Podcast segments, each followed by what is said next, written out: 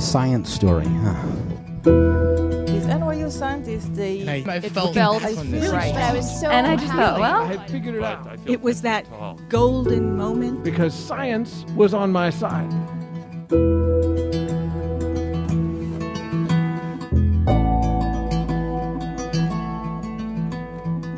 Hi everyone, I'm Ben Lillie, and welcome to the Story Collider, where we bring you true personal stories about science.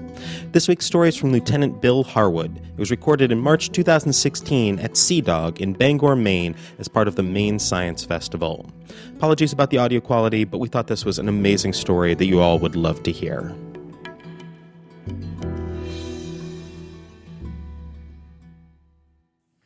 Hello, everybody. Glad to be here today. Um, I want to tell you a story, and it maybe doesn't quite fit into the outfit that I'm wearing here today because I am in uniform. Um, but I want to tell you a story about how a person who hates chemistry, I hate chemistry, and how I became a chemist. Um, because I was a chemist at one point in time. I haven't always been a police officer. Um, I don't know how many of you have taken chemistry in high school, but probably a lot of you here. Um, and I have to tell you, there's still concepts of chemistry I, I just don't get today. I don't understand the purpose of them and, and whatnot. I think I have a genetic uh, predisposition to, to not be able to understand chemistry. I don't know why. Um, molality, moles, and Avogadro's numbers. Anybody here really understand Avogadro's number? Has anybody ever heard of it? You do. There's one person who understands it. I, I love math, so I, I still remember the number, but I, I 6.02 times 10 to the 23rd. I don't know what it means, but I, I it's still in there for some reason 30 years later. Um, but I, I, you know, whether it was chemistry in high school or then in college, I went to the University of Maine in Orono, just the next town over, and uh, it, it went right into organic chemistry. Did anybody here suffer through organic chemistry? Yes, okay. Um, another one. Um, I didn't think it was quite that bad. It was very interesting, and I do love science. Don't get me wrong here. I don't want to send the wrong message to the young ones here. Um, I do love math and physics and all those different things, but organic chemistry, I don't understand. What what is up with that? You you take uh, you take this class and it's kind of okay it's interesting and then you get your first test back. And uh, my first test back came back i got a 36 and i'm like looking at everybody else. I'm like did everybody else get like a 30 is this out of 50 or what, what is it? No this is out of 100 and then thankfully the instructor does one of these things where they're like all right everybody stop panicking. Uh, you know this is a bell curve here and your, your grade's going to go up. And then there's one person who got a 92 somehow. I don't know how that happened but ruins the bell curve for the rest of us. Um, but but oddly enough, I mean, I- you know, I'm I'm going to school for science because I love science, and, and what I want to do, what I'm going to school for, is to work in a hospital laboratory. So that's that was my first uh, choice for a career. Um, in the last year of college, I went. Uh, I had an internship at the Eastern Maine Medical Center here in Bangor. And as part of being a medical technologist, you work in their laboratory and uh, you do all kinds of different scientific experiments on blood, you know, hematology and things like blood banking, matching for operations and whatnot. Um, but you also rotate through the phlebotomy uh, process, so drawing blood. And one of the things that we had to do was draw blood gas. Now, a blood gas you have to draw from arterial blood, not venous blood.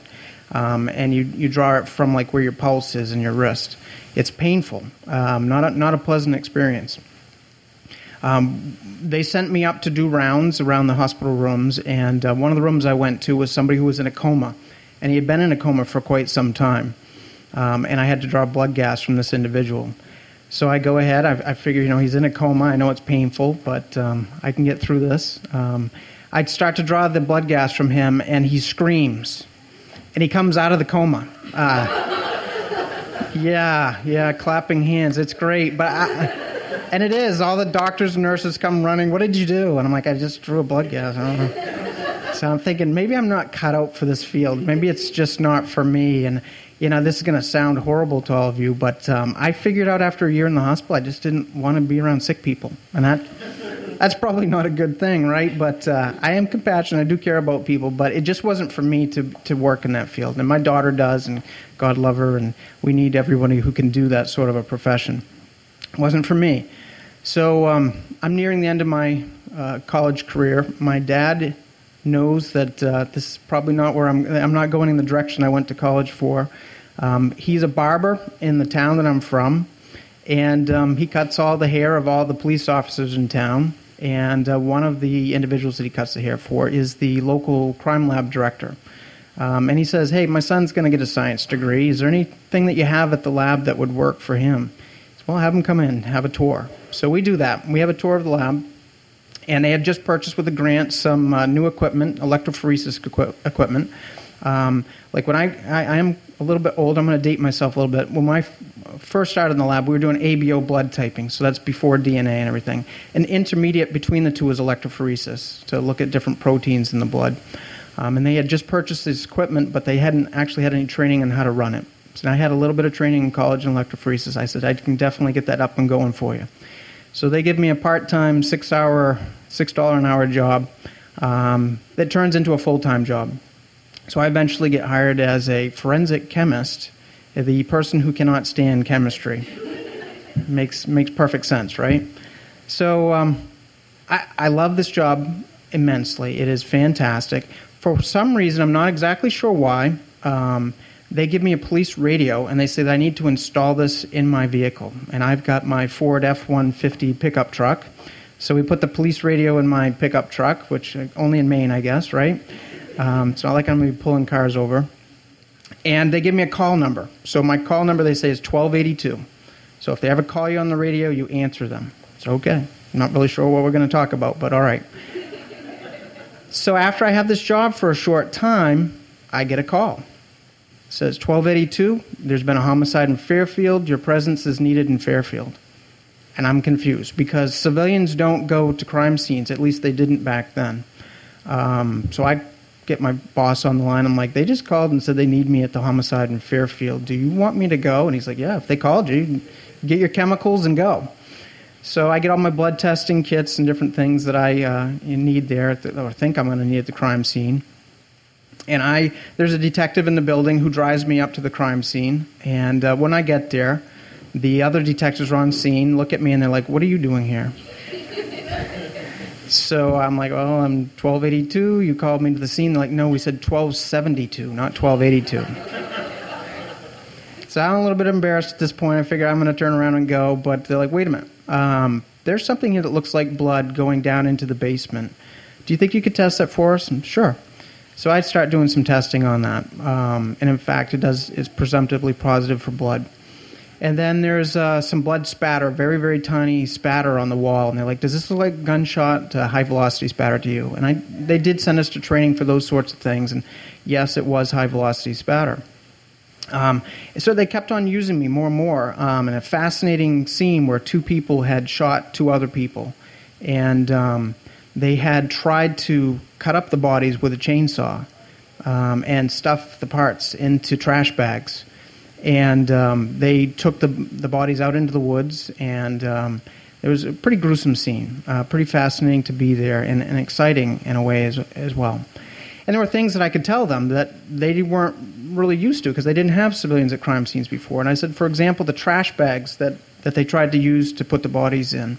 Um, when you produce a trash bag, it's made through molten uh, pellets of uh, plastic that are extruded through this die that's round and there's air blown up in the middle. And it comes out of a uh, out of this uh, piece of equipment as a column that goes up into the air.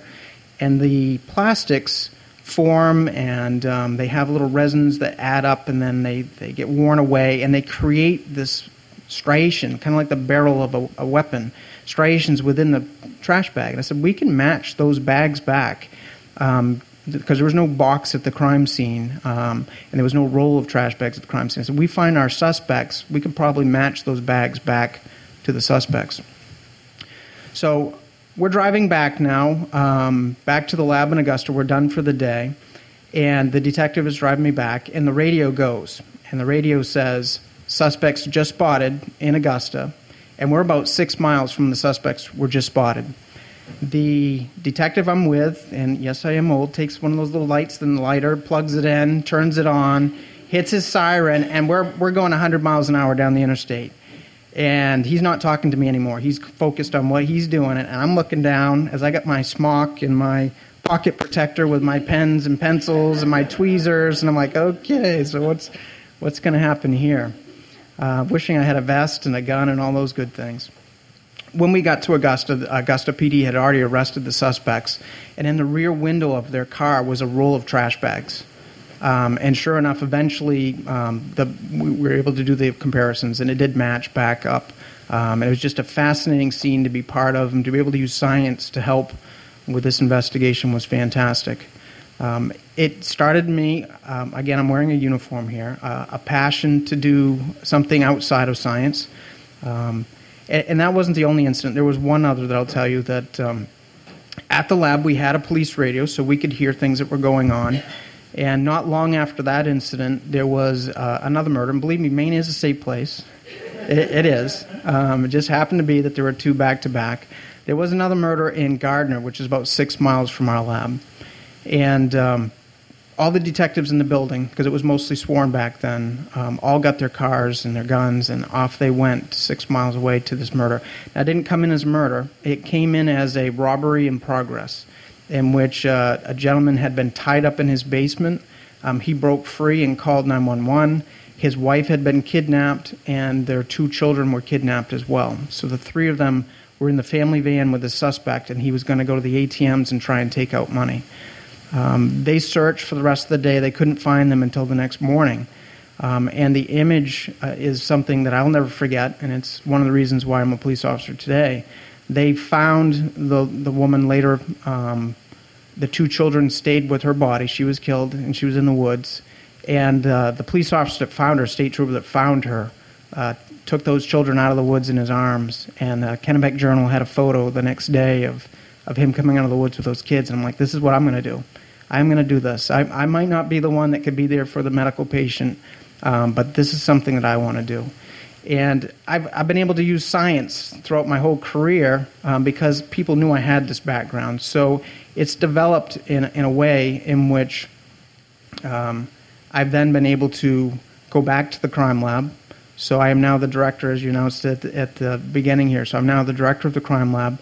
Uh, absolutely loving my career and still loving being able to use science and lead the other staff members at our lab to, to use science to solve crime. And that's my story.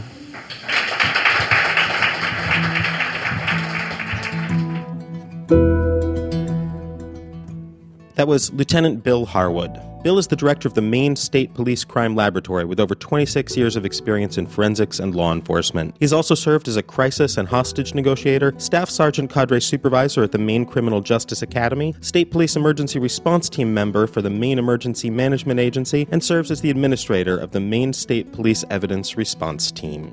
The Story Collider is produced by me, Brian Wecht, Erin Barker, Ari Daniel, Christine Gentry, Skylar Bayer, Shane Hanlon, and Liz Neeley. The podcast is produced by Rose Eveleth. Additional help from Brooke Williams, Lena Groeger, and Justin D'Ambrosio. The theme music is by Ghost. Special thanks to Sea Dog for hosting the show, to the Maine Science Festival for being amazing partners, and to real crime scene investigators for doing a very hard job.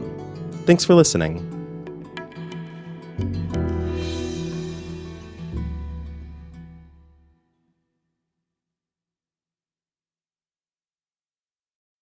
When you need mealtime inspiration, it's worth shopping Kroger, where you'll find over 30,000 mouth-watering choices that excite your inner foodie. And no matter what tasty choice you make, you'll enjoy our everyday low prices, plus extra ways to save, like digital coupons worth over $600 each week. You can also save up to $1 off per gallon at the pump with fuel points. More savings and more inspiring flavors make shopping Kroger worth it every time. Kroger, fresh for everyone. Fuel restrictions apply.